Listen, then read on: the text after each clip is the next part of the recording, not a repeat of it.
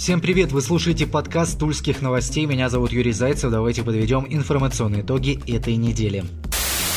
В Тульской области растет число заболевших коронавирусом в пятницу. Количество зараженных за сутки составило уже 53 человека. Последний раз более 50 случаев в регионе фиксировали в середине июля. Тогда инфекция вовсю шла на спад, а сейчас только набирает обороты. Развернуто 918 коек для лечения больных COVID-19. Количество коек заявили в правительстве готовы увеличить. В Туле, Волово, Плавске и Алексине выявлено подозрение на коронавирус в обычных нековидных стационарах. Эти отделения закрыты, там там проводится дезинфекция у медперсонала и пациентов. Взяли тест на инфекцию. Соседняя Орловская область выставляет заградительные посты. Мы словно возвращаемся в весну этого года. В Тульской области, правда, пока о таких жестких мерах речи не идет. Губернатор Алексей Дюмин назвал обстановку стабильно тревожной. Пока в регионе действуют лишь старые ограничения. Это запрет на проведение массовых мероприятий и масочный режим. Кстати, одной из причин роста заболеваемости Дюмин назвал расслабленность туликов. Они перестали носить маски. Полиция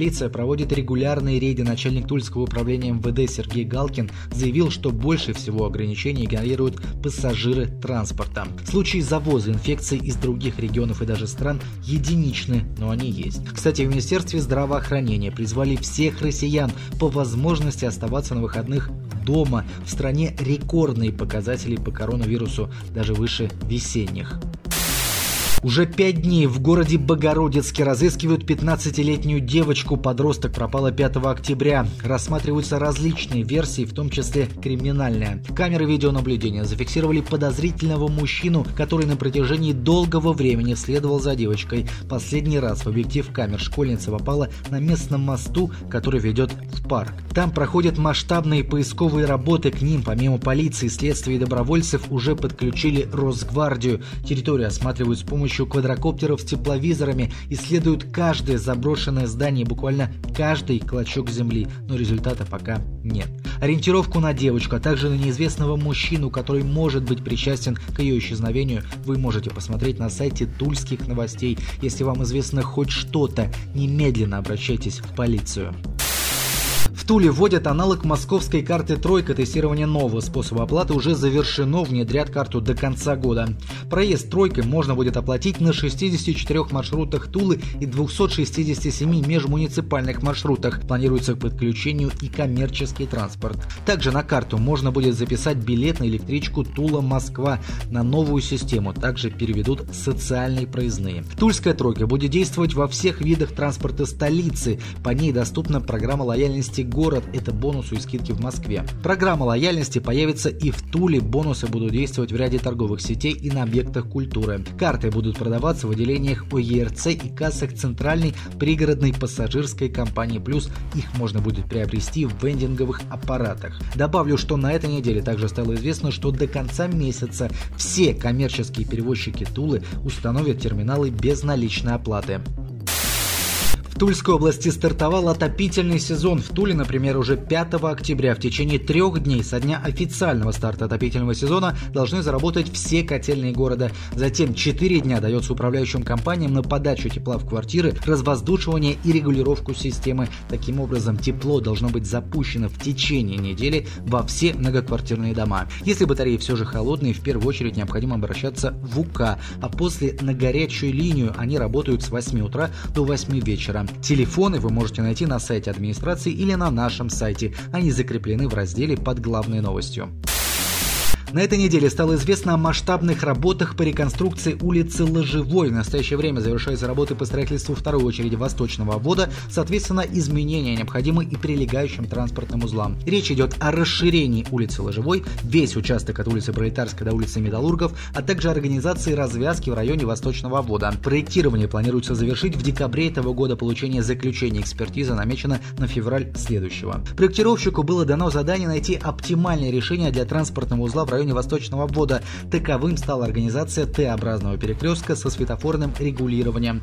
Отмечу, что в марте этого года в средствах массовой информации проходил и другой проект развязки, но, как видим, он не прошел. Проблемы в итоге решат комплексно. Пролетарский округ ждет одна из самых масштабных строек за последнее время. Выльется она по самым скромным подсчетам в несколько сотен миллионов рублей, но это, конечно, того стоит. Еще один важный вопрос, который касается будущих изменений. Что будет со строениями, которые которые находятся на месте развязки. Это мойка, кафе, заправка. Проект их присутствия не предусматривает. Также добавлю, что улица Ложевая последний раз была отремонтирована в 2018 году. Стоимость работ тогда превысила 40 миллионов рублей.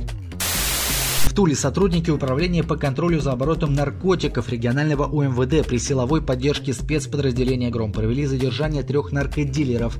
Полицейскими была получена информация о 35-летнем жителе Новомосковска, который намеревался перевести в соседние регионы крупную партию наркотиков. Был остановлен автомобиль подозреваемого, а в багажнике авто найден тайник с мифедроном массой в 1 килограмм. В дальнейшем также была обнаружена закладка еще в полкилограмма уже амфетамина. Одновременно задержание сообщников мужчины проходили в пролетарском округе Тулы. У двоих мужчин было изъято около 30 граммов амфетамина и метадона, а во время обыска в гараже изъяли еще 150 граммов различных наркотиков. Предполагается, что мужчины перевозили наркотики не только в соседние регионы, но и занимались розничной продажей в Туле. Теперь наркодилерам грозит наказание вплоть до пожизненного лишения свободы.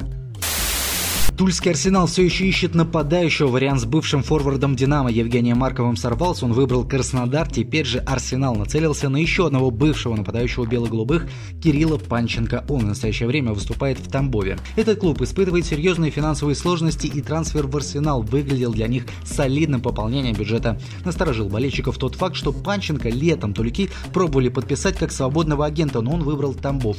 То есть игрок пару месяцев назад мог перейти бесплатно, а сейчас за него придется придется платить. К счастью, платить не придется. Панченко, скорее всего, расторгнет контракт с Тамбовым и перейдет как свободный агент. Говорят, что переговоры уже в продвинутой стадии. Еще из новостей футбола Максим Беляев вызван в сборную России. Национальная команда сыграет в Лиге наций с Венгрией и Турцией. Проблемы с защитниками в сборной связаны с тем, что у Георгия Джики выявлен сомнительный анализ на COVID-19. И здесь коронавирус.